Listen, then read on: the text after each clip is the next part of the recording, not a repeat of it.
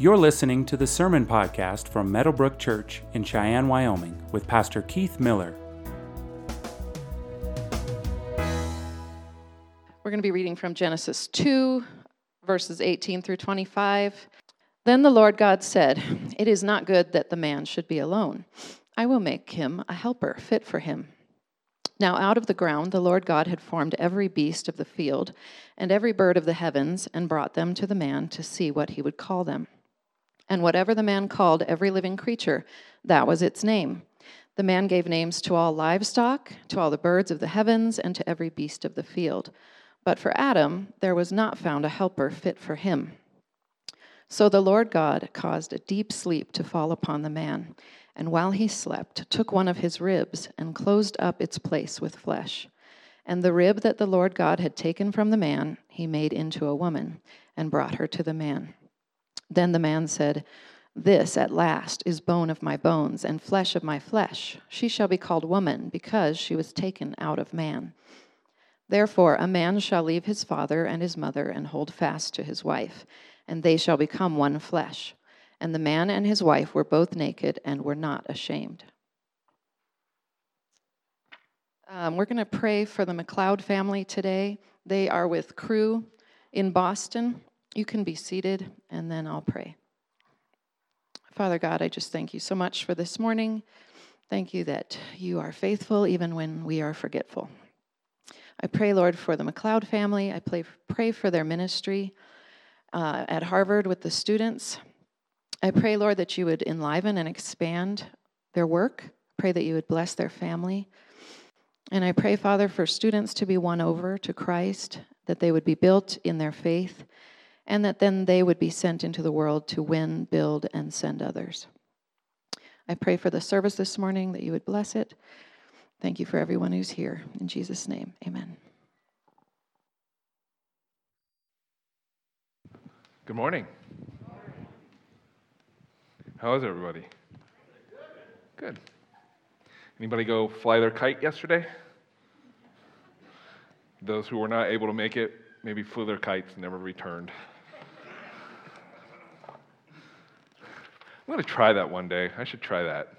We have a kite, you know, 30 mile an hour winds, see, see how far I can get off the ground. Um, at this time, the ushers can come forward and take the morning's offering. If you're uh, visiting with us, uh, please, uh, we don't want you to feel obligated to give or feel weird about the whole giving thing. We just, we would love to know how you found out about us. If you can let us know, that would be awesome. Uh, if, uh, also, if you have any questions, because at the end of the service, or not the end of, at the end of the series, we'll have a question and answer Sunday where I will answer whatever questions uh, or try to answer whatever questions that you uh, write down that are related to this whole series on identity, you know, the Who Am I series. Also, just so you know, on the back of your handout or list, uh, try to, any books that I think will be helpful, any points that have been made throughout the sermon series that I think are worth just remembering or or referring back to or on the back of your handout. I have a bunch of books just to illustrate. Uh, this sermon, this whole sermon series has been really great for me. It's just, I, but it's also been a lot of work.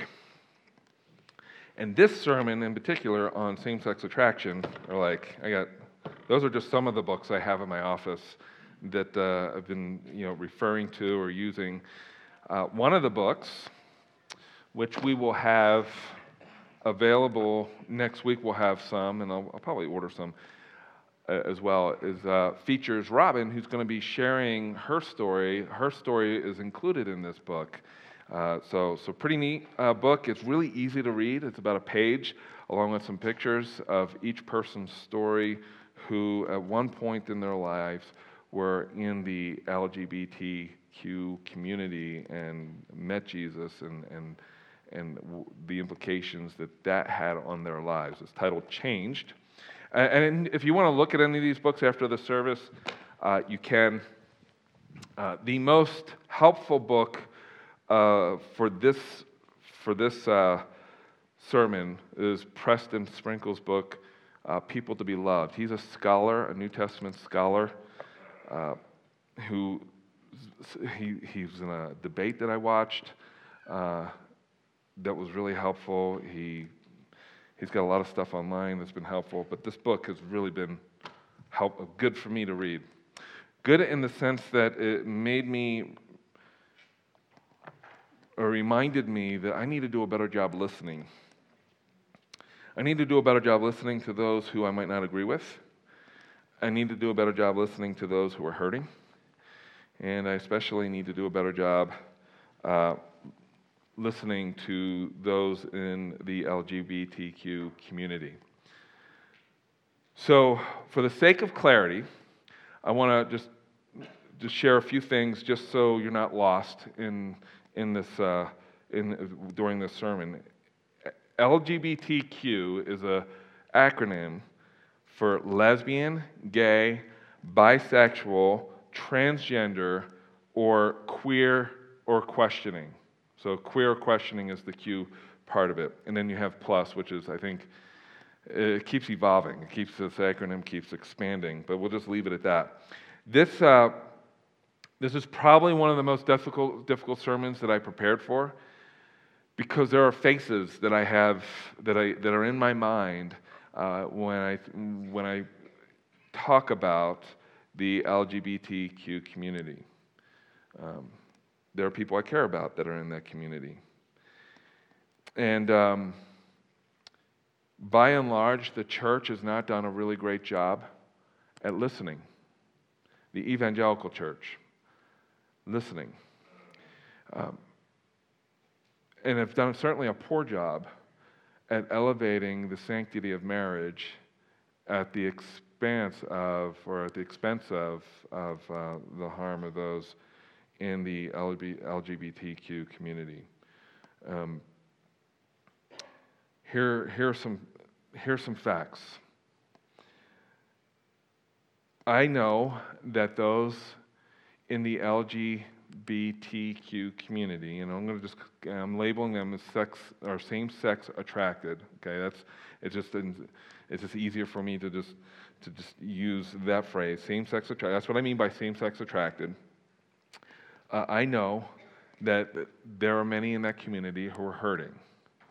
The uh, suicide rate is, uh, well, you know, the suicide is second, the second leading cause among, uh, of death among youth between the ages of 10 to 24.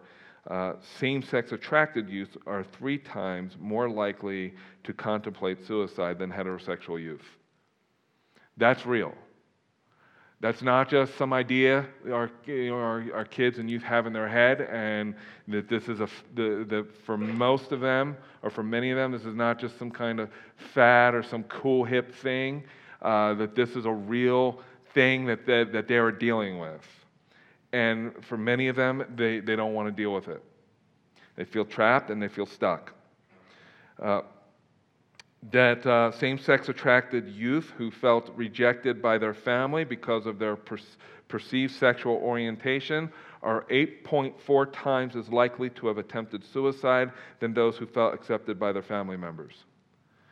Now, there's a difference. I just want to point this out. I didn't point this out in the first service. There's a difference between listening and loving, and, and, and then listening and affirming. Okay, there is a difference between that. You can listen, disagree in a charitable way, in a way that's saturated with love, and not have to come to and not endorse a person's uh, lifestyle. That's that's something in our culture is just weird, uh, and we'll we'll address that in the in the next couple of weeks. Here's why I know that the church the church has not done a very good job at listening to those in the LGBTQ community. 50, or 83% of those of same sex attracted uh, were raised in the church. 83% of those in the LGBTQ community, from everything I've read, were raised in the church. 51% of that group have left the church.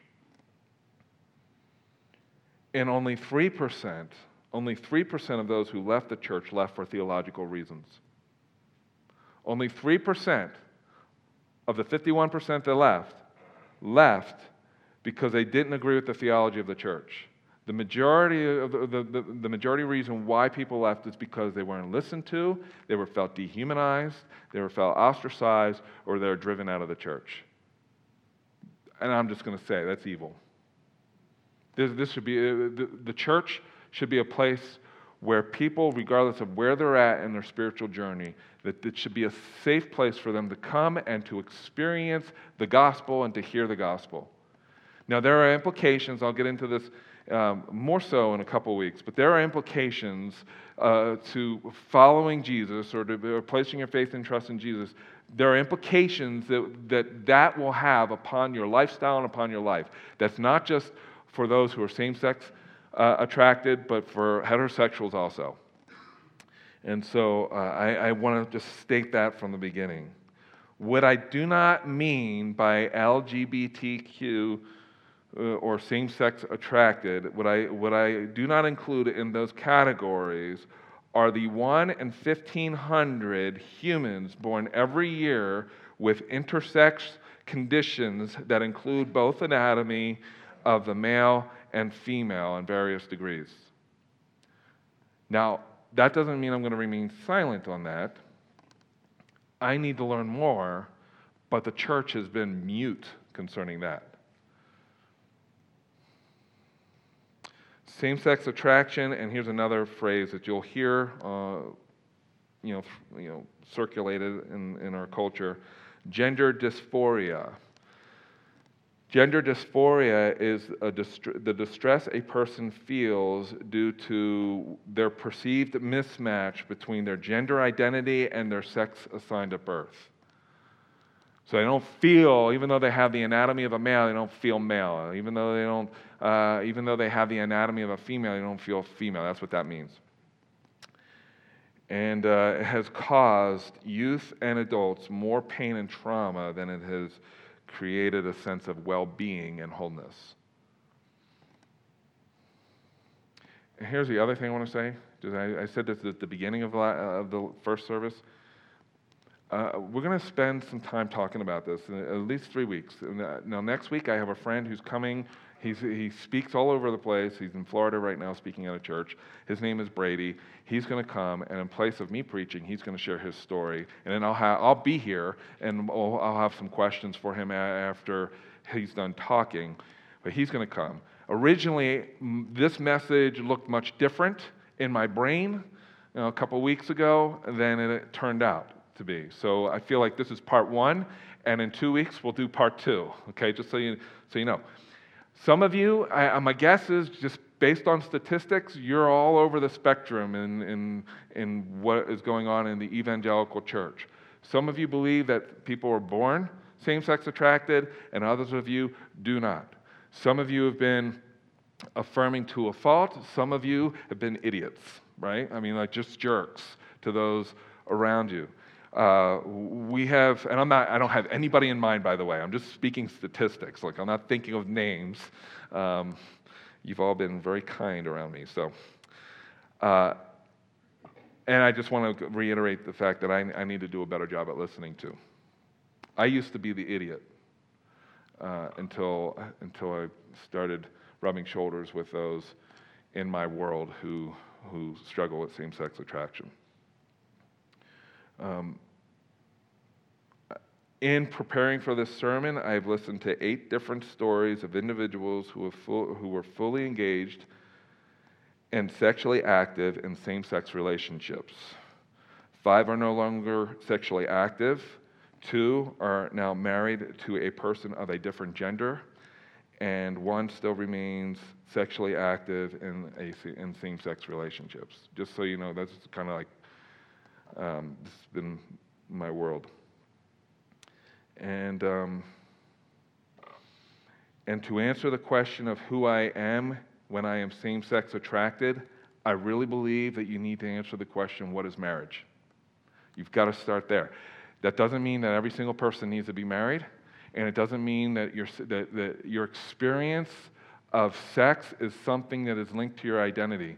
In fact, I, am going to push against that, that sexual expression is, is not what it means to be a human being. That is not, that is, it's not what it means to be one who bears the image of the living God. So, uh, in fact, our culture has idolized, and the church has idolized sex. And we made sex into a God, and, and we have we ignored it as something that's good. So we've taken something that's good, and we've made it something ultimate. And in the, in the evangelical church, it's been uh, heterosexual relationships. But we also have not done a stellar job with that either. Uh, we have, uh, we have uh, minimized the sanctity of marriage as the evangelical church in the West. That's, I'll save that talk for a whole other, a whole other Sunday. But I want to spend our time on marriage. Just what is marriage like? What does the Bible say about it? And, and I'm just going to look at uh, two verses really that are sandwiched in, in, the, in between Genesis uh, chapter 2. So, what is marriage? Oh, um, one, one other thing, if we can go back a slide. Uh, regarding, and this is, uh, if you're wondering if I'm going to uh, try to um, prove or disprove whether a person is born same sex attracted, uh, you need to see this. It's from the American Psychological Association. It is their official statement, okay? Because you're hearing this in schools, and you're going to hear a story in, in, in a little bit of somebody who was told all her life that she was born with same sex attraction, like that was who she was and there was no escaping of it.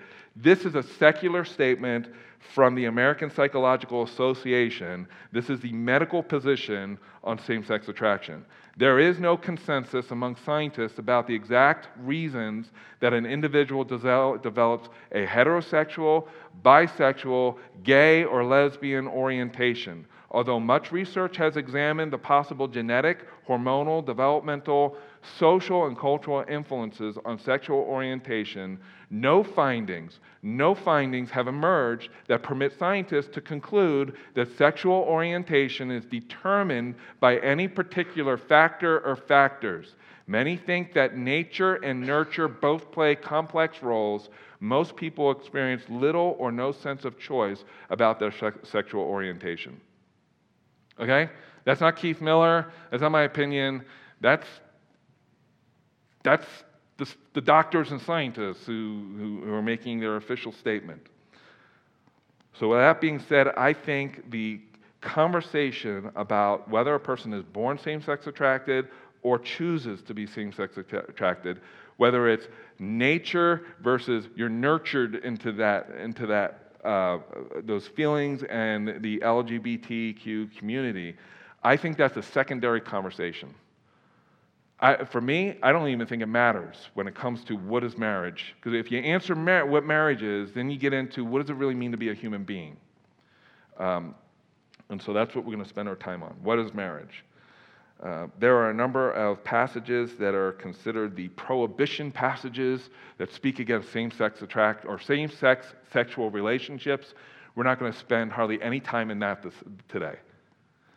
Um, I'll list those later on. So if, if, you're taking notes, the Bible does uh, talk about same-sex attraction or, or uh, sexual same-sex sexual experiences. It does mention those. We'll, I'll, I'll, highlight those a little later. But we're told in Genesis, we're, we're told right from the beginning why it is that we exist. And that's where we need to start. So, if, if you, how many of you have read Genesis before in the Bible? Just about all of you. If you haven't, read it. It's actually not a bad book. It's, you know, I, I know the author. Um, the, the Holy Spirit, not Moses. Um, but in Genesis chapter 1, verses 1 and 2, is a statement. It's just a, this, this broad statement. It's kind of like if you could picture yourself in an airplane and you're, in, you're 25,000 feet above sea level and you're looking down. That's Genesis chapter 1, verses 1 and 2. In the beginning, God what? He created the heavens and the earth, right? And then in verses 3 through chapter 2, verse 3, it, we get more details. So the plane, just picture God's plane flying closer to the ground. So now you're about 5,000 feet above sea level, and you could see the lights of the city. When, you know, if it's nighttime, you could see some of the details of the, uh, of the, you know, the area. That's, God, that's the explanation of what God did when He created, um, which is really important to, no, to note and to see if we're going to answer the question, what does it mean to be a human being? What, uh, who am I if I am same sex attracted?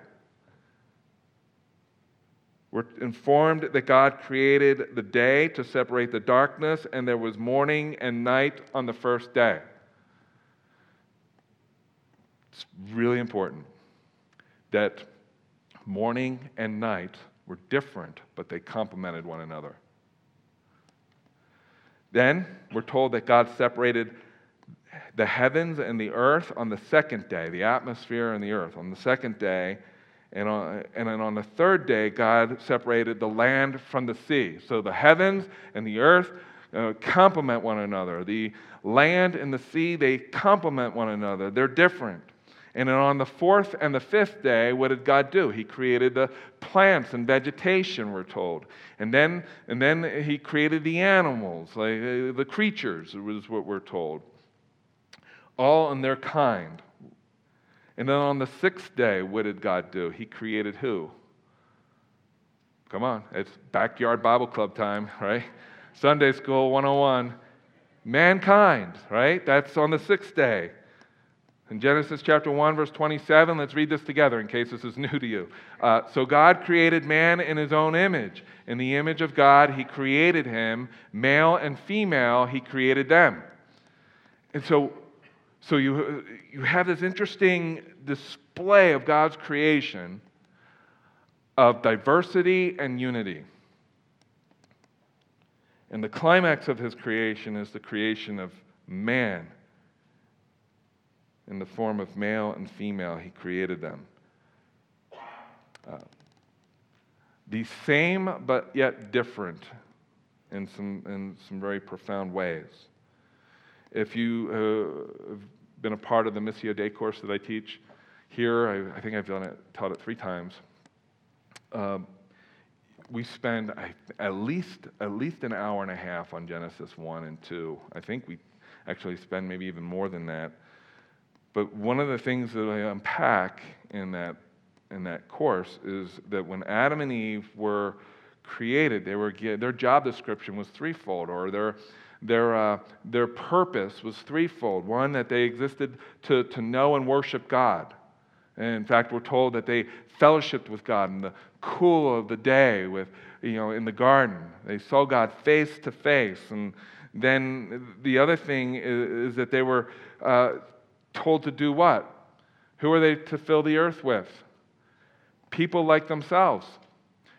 In the class, I tell you, I, I, point out that this is the first statement about discipleship to fill the earth with Yahweh worshipers, people like yourself who worship God.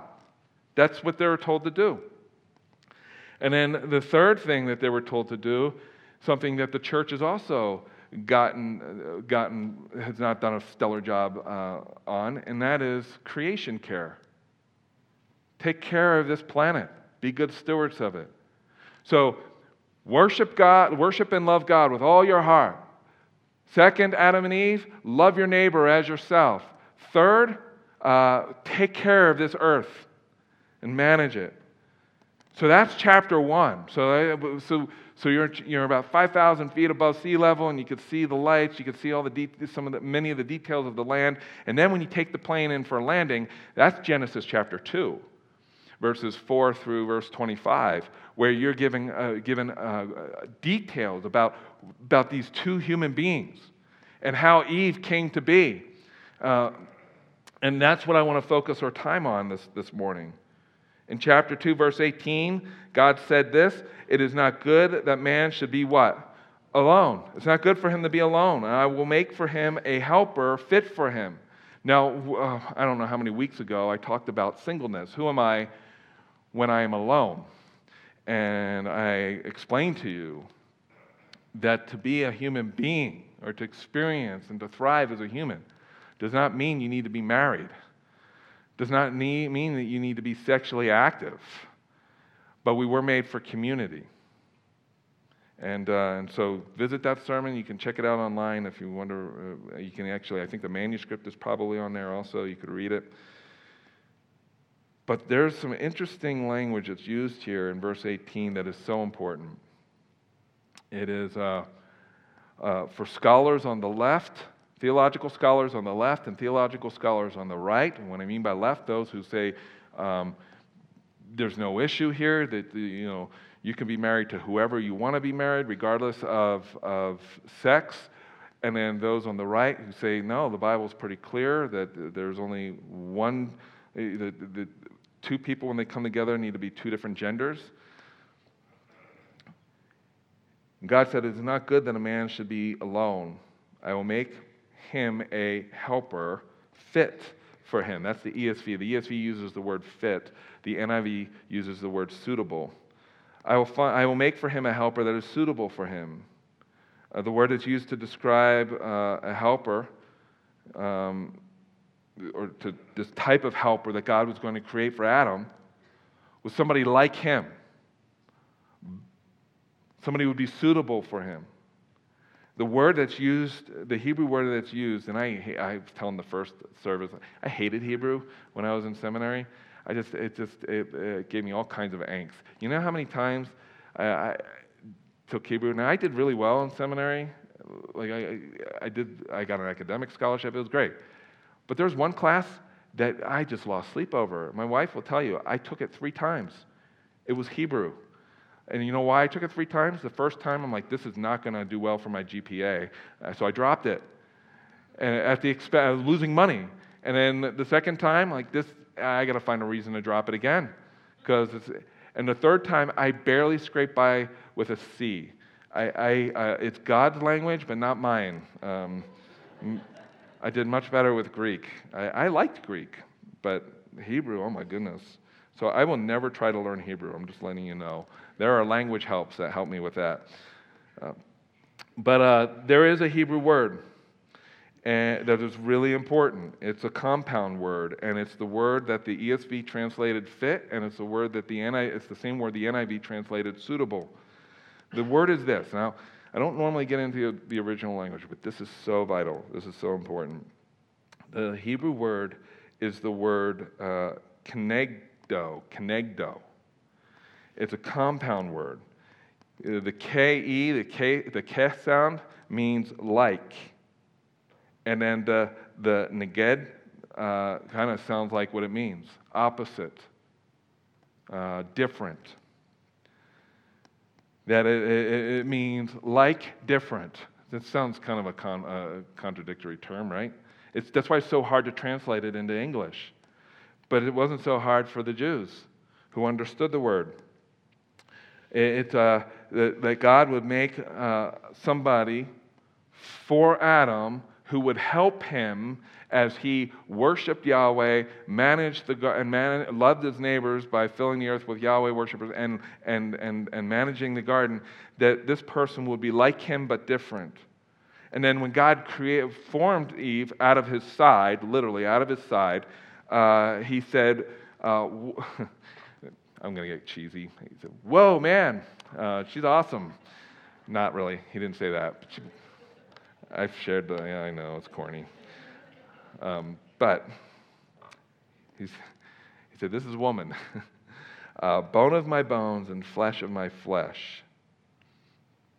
Preston Sprinkle, who, who's a scholar and a theologian who has been so helpful for me in just working through my own thoughts on this, uh, wrote in his book uh, something I thought was worth sharing with you. And he comments on this verse in Genesis chapter 2. He said, If it were simply Eve's humanness that made her a helper, then the word K, would, like, would be, have been just fine. He would have just left fine or, or like. He wouldn't have used a, a compound word. The verse would then read, I will make a helper like him. But to make the point that Adam needed not just another human, but a different sort of human, a female, God used the word kenegdo. The word potentially conveys both similarity, okay, and dissimilarity, neged.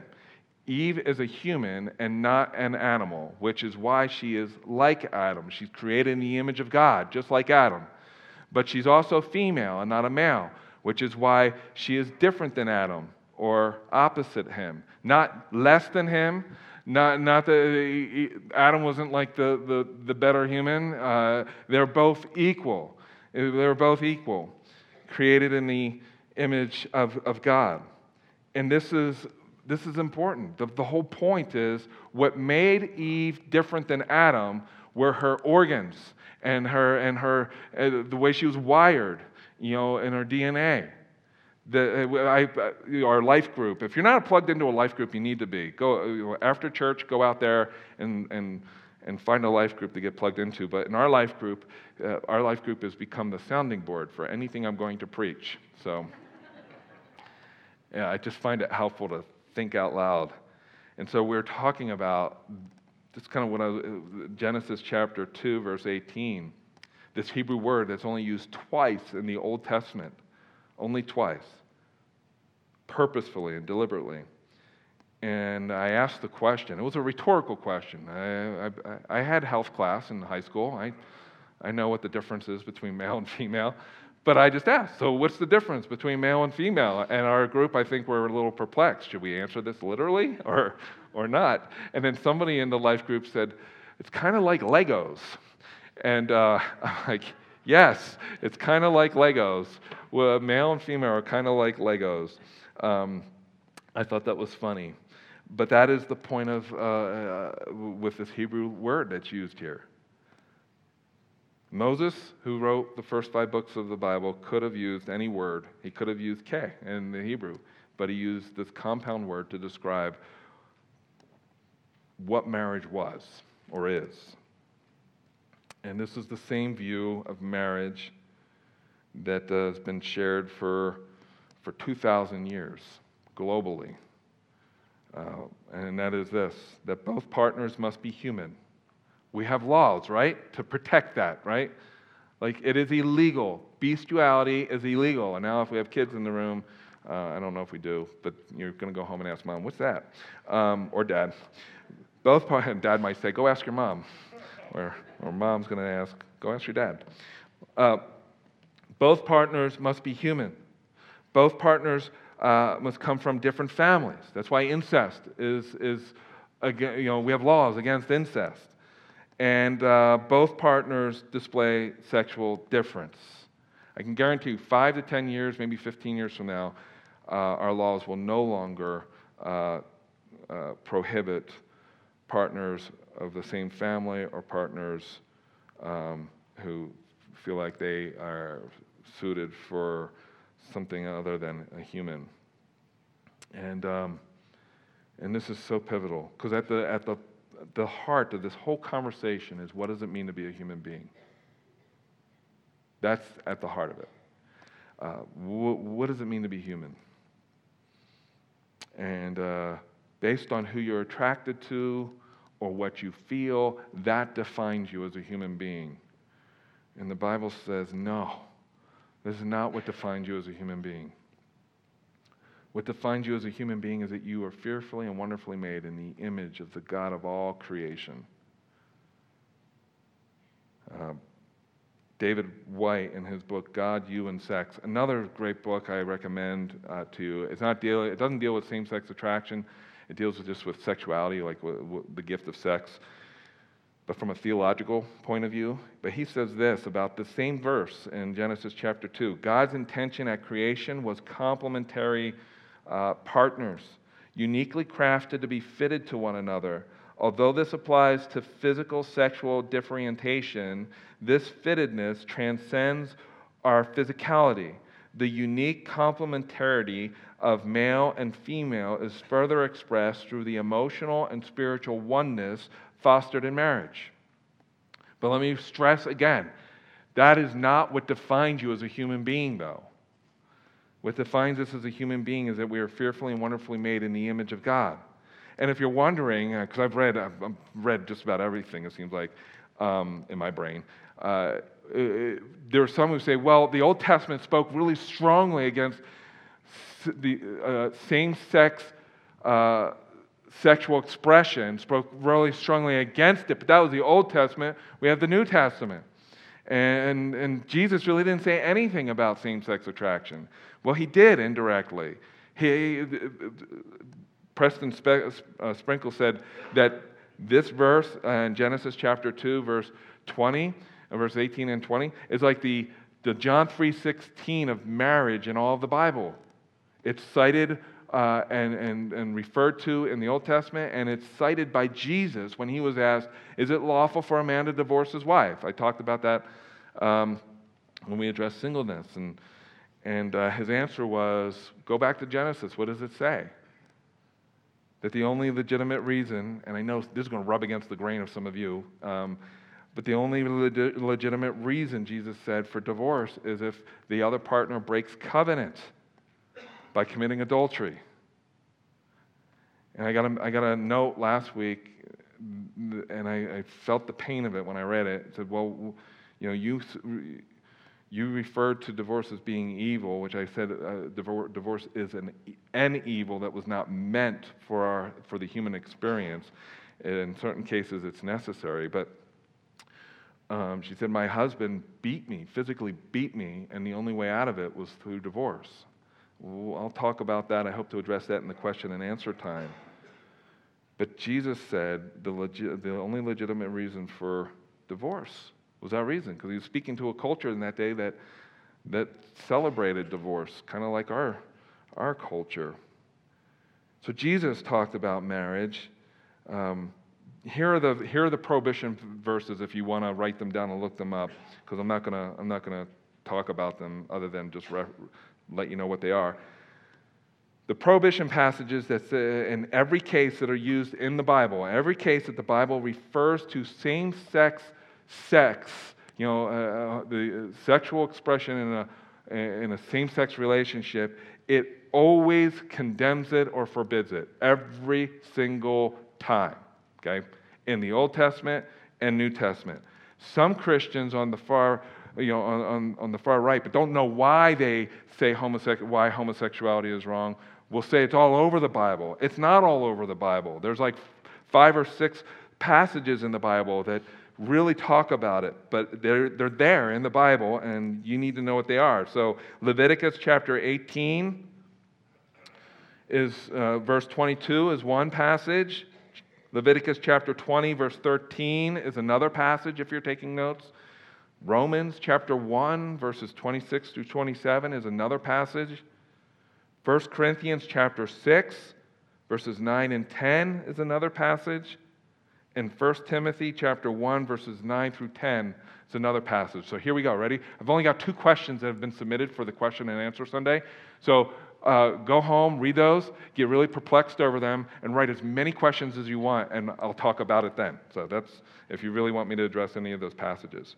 Another important thing I want to point out before I try to offer you some pastoral um, hope is that uh, for 2,000 years, those with a Judeo Christian worldview, that is, those who are Jewish, who believe the Old Testament to be the Word of God, and those who, are, who espouse to be Christian, who believe the Old Testament and New Testament to be the Word of God, have universally and globally believed historically for 2,000 years that marriage was between a male and a female, period.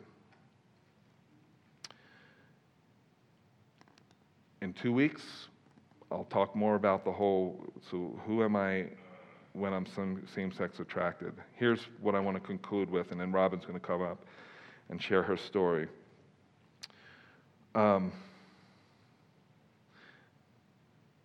we were made for community. We were made uh, fearfully and wonderfully in the image of God. And what makes you you is not any form of sexual expression. Human flourishing is not predicated on a sexual experience or, intimacy, or sexual intimacy with another human being. Our culture will say that's how you experience human flourishing. The Bible does not teach that. That is not where human flourishing is, is experienced. You know where human flourishing is experienced? Through a personal and intimate relationship with the God whose image you bear.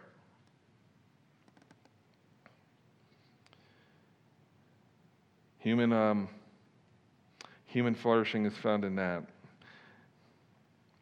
Uh, and here's what I want you to hear also what makes you you is not who you're attracted to, regardless if it is with someone of the opposite sex or the same sex. What makes you you is that you bear the image of God. You are not less than a person, and you are not more than a person.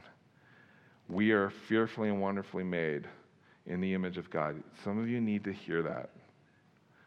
And I, I want you to hear this from me because I've been guilty of this in my past. Like I said stupid stuff when I was a young Christian, like, well, God created Adam and Eve, not Adam and Steve. You know, like dumb stuff that does nothing for the kingdom. Um, what I want you to hear is that, that the church's role in dehumanizing anybody who's struggling with same sex attraction, I am sorry. I'm really sorry. And, uh,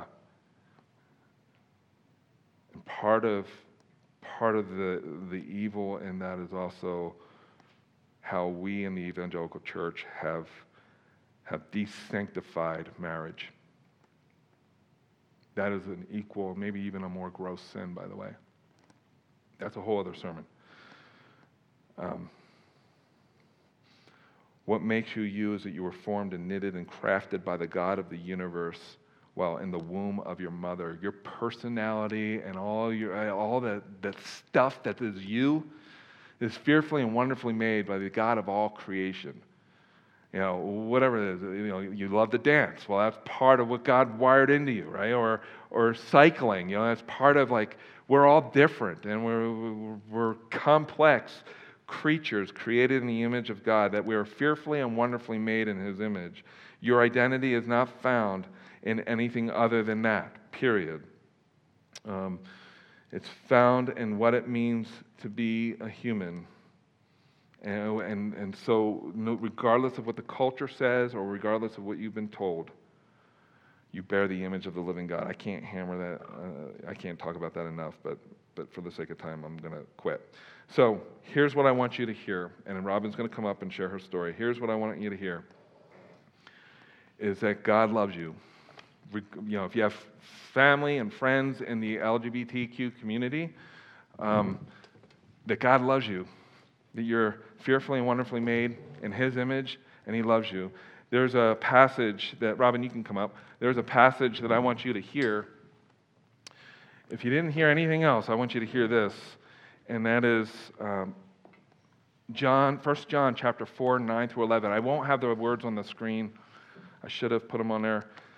So you can just write it down 1 John chapter 4, verses 9 through 11. And I, this is what I want, I want you to hear. And this oozes from every page in the Bible. This is how God showed his love among us. He sent his own, one and only Son into the world that we might live through him. This is love. Not that we loved God, but that he loved us and sent his Son as an atoning sacrifice for our sins. Dear friends, since God so loved us, we also ought to love one another. Yeah, we, we need to do a better job loving one another. And, um, and next week and the week after that, we'll kind of unpack that more. But for the sake of time, and, and I want you to hear Robin's story, because um, I feel like we need to hear her story. Hi. My name is Robin Goodspeed. I'm a born again Christian ex lesbian, ex atheist freed from my horrible, sinful life by the grace of God and the power of Jesus Christ. I lived most of my adult life as a lesbian atheist. I came from a middle class family in the Midwest with a working dad, a stay at home mom, and younger siblings. I went to school and attended church. As a child, I was sexually molested by someone outside the family without the knowledge of my parents. As a result, I began to have problems with anger and depression. As a teen, I lapsed into addiction and suicidal obsession. I went from being an A student to being a D student, and I developed crushes on coaches and teachers, female coaches and teachers. This was in the 1960s, and I felt enormous shame and knew that I desperately needed help, but was unable to talk with anyone. Finally, in desperation, I went to my church youth group. My youth pastor, instead of helping me, offered to smoke marijuana with our youth group. I knew that this was not help, and I left the church, turned away from God, and became an angry atheist. I had my first lesbian sexual experience in a small Christian college while drunk. In spite of my depression, alcohol addiction, and suicidal thinking, I was deeply ashamed of my first lesbian encounter. I sought counseling help for suicide and addiction and was told that I was born homosexual. I embraced this because it made it easier for me to live my lesbian life. But the misery of my life never went away, it only got worse. Seven counselors over a 20 year period in the 1980s and 90s told me that I was born that way. Finally, at the age of 40, while on suicide watch again, even the therapist who helped me begin to face the sexual abuse that I suffered as a child declared that I was a lesbian, that that's who I was, and that I could not change. During the same years, I sought out 12 step programs for addiction. They were my church, and the 12 step higher power concept was tailor made for my atheist, self centered life.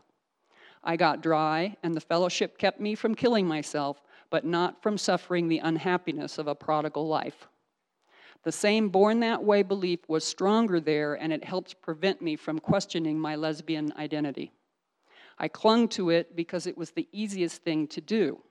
I blamed my genes, and it was never my fault, and I was never held accountable for my choices or the enormous harm that I was doing to myself and others. I immersed myself in the queer world. I became an activist lesbian atheist and completely embraced the LGBTQ life. I moved to the most queer friendly part of the country. I dragged my lesbian partner to work functions and demanded partner benefits. I worked for queer marriage. I rode motorcycles with my lesbian partner in pride parades. I had a lesbian business helping lesbians hook up. I completely surrounded myself with queers that all believed we were born that way. But the misery never left. Successful long term sobriety and lesbian relationships did not bring peace or remove my deep seated shame. I continued to have serious problems with depression, but never considered challenging the born that way belief. I lived as a permanent victim, battling depression and blaming everyone and everything else outside myself for my misery and the painful lesbian life that I had created. In the words of the Alcoholics Anonymous Big Book, I remained constitutionally incapable of being honest with myself. In 2007, God brought three very painful, life changing events to me that were the beginning of breaking out of the prodigal prison that I had made for myself. My lesbian partner at the time dumped me, and I was alone again. I lost my job and was unemployed and facing immediate, serious financial difficulties. But by far, the most painful event was that my dad died.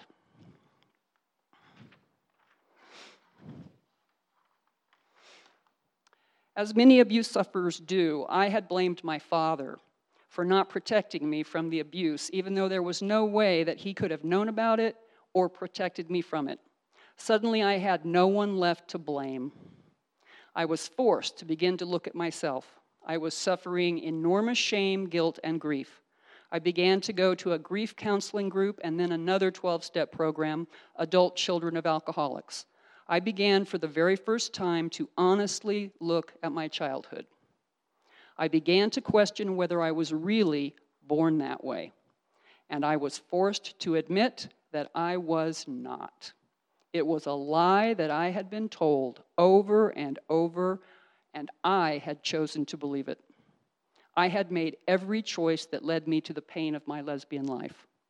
I began a two year journey looking for answers. My parents had been divorced for many years by this time, but my mother was a devout Christian. And because of my chosen lesbian atheist life, I had spent years of no contact with her. But my mother, in truth, was the only person in my life who loved me enough to be honest with me. She told me that she loved me, but that the way I was living was wrong. And I hated it for hated her for it and I punished her for it. But in my heart of hearts, I knew that she was right. For the first time in most of 35 years, I went back to church. I started with the church of my childhood. The entire choir was queer, so I knew that probably wasn't the right place for me to be. I went through every major denomination, and they all embraced and enabled homosexuality. That was not what I needed. I was still enmeshed in the lesbian world that I had created, but I slowly began to extricate myself. God continued to lead me, and I finally found a Bible believing church that talked about the sin of homosexuality. That was what I needed to hear desperately. Finally, in 2009, after a lifetime of depression, shame, and misery, God gave me another opportunity to hear the truth. God led me to witness alone in a dark movie theater the story of a man freed from alcoholism, drug addiction, and suicide through the power of Jesus Christ. I knew instantly that Jesus Christ could free me from homosexuality. I got down on my knees in that theater, crying my eyes out, and I asked Jesus to come into my heart, heal me, and forgive me, and He did. I was freed immediately from all homosexual desire and given the power to leave my lesbian life and called to tell the truth about the sin of homosexuality. Jesus made me a new person in that instant. I was baptized in my new church in 2010 and began sharing my testimony wherever I could. I was able to spend time with my mother and share with her the healing that I know her prayers helped bring about. I was able to thank her for never giving up on me and always telling me the truth that homosexuality was not who I was, but a sin and wrong. I know her prayers are a big part of why I'm here today. We were able to have some beautiful healing time together before she went to be with the Lord in 2012. To all the Christians here today who have family or friends trapped in the sinful homosexual world, don't ever stop praying for them. And don't ever stop telling them that you love them, but that what they're doing is wrong. However, you can do that. There is enormous hope. My mom prayed for me for a lifetime, and finally, when I was in my 50s and had felt enough pain God was able to reach me and heal me. We are all born sinners, but no one is born homosexual. I'd like to close with my favorite verse, Psalm 107, verse 2. Let the redeemed of the Lord say so, whom he hath redeemed from the hand of the enemy. For the last 10 years, I have been a born again Christian, ex lesbian, through the grace of God and the power of our Lord Jesus Christ. Jesus heals, and there are thousands of people just like me. Thank you.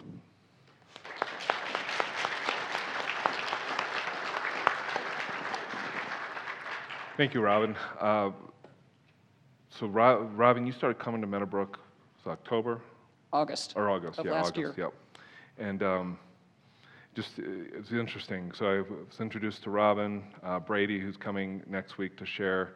Uh, you'll hear more about that, but he, we met because he got he, he picked up our cat, and uh, friends on Facebook. I don't know how. He doesn't know either. Somehow we are friends on Facebook, even though we lived two different states, and. Uh, and so I found out about Brady. He's speaking all over the place, and a similar story but different. And so he's going to share ne- next week and, uh, and so I thought, man, you know, I want Meadowbrook to hear, you know, your story. And so we will make the, the book changed available. next week for anybody who's interested. Um, but just re- can you reiterate again how many years were you in the LGBTQ community? For most of 35 years. Yeah, that's a lifetime. And then, and how long have you been a, follower of Jesus? I have been uh, 10 years, and I would not trade my worst day as a born again Christian for my absolute best day as a lesbian. Yeah. No contest. And so, uh, you know, you, you spent most of those 35 years, you know, it sounds like with a partner or somebody in your life. Uh, how uh, are you single today? I am. And as a single uh, person, single female, you still you still battle with loneliness. I mean, like how how? No, I don't. One of the things that happened when I got saved, and I'm coming from a 12-step background, and sponsorship is a very important thing in the 12-step world. I discovered that Jesus was my sponsor, Yeah. and that has made all the difference in the world. Yeah. Oh, so I didn't know that that's what she was going to say in the first service. I thought that, was so. I mean, that's so cool, so interesting. In light of what I talked about last last Sunday, oh, you know, uh, when Habakkuk was anticipating this judgment that was coming upon Judah, and he said, "Rottenness filled his, filled his bones; he could barely stand."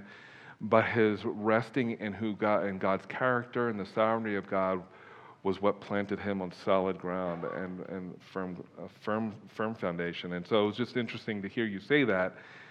Even I, I just didn't know you were going to say that in the first service. So I thought I kind of figured you would say it again if I asked the same question. So, hey, Robin is available uh, after the service. Feel free to come up to her, talk to her, encourage her. If you have questions, ask her. She is an open book, and she's been so helpful in helping me think through some of these things as well. Um, but uh, but yeah, so she'll hang out and be available to just to just chit chat with you.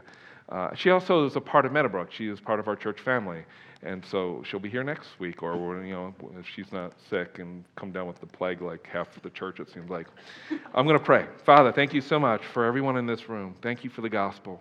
It has the power to transform and to redeem, and uh, simply because Jesus lived the life we could never live, and and he died this death that we all deserved. And he rose on the third day, conquering death, and that our identity can be found in him. That we are fearfully and wonderfully made in your image. That everything about us that makes us human is good. And uh, the world would have us to believe that our flaws and our brokenness is what makes us human. That's not what makes us human. What makes us human is that we bear your image. And for that, God, we thank you. And thank you for loving us so much that you sent your Son to die for us. It's in Jesus' name we pray. Amen. Thank you for listening to the Meadowbrook Church podcast. For more information about our church, visit meadowbrook.org.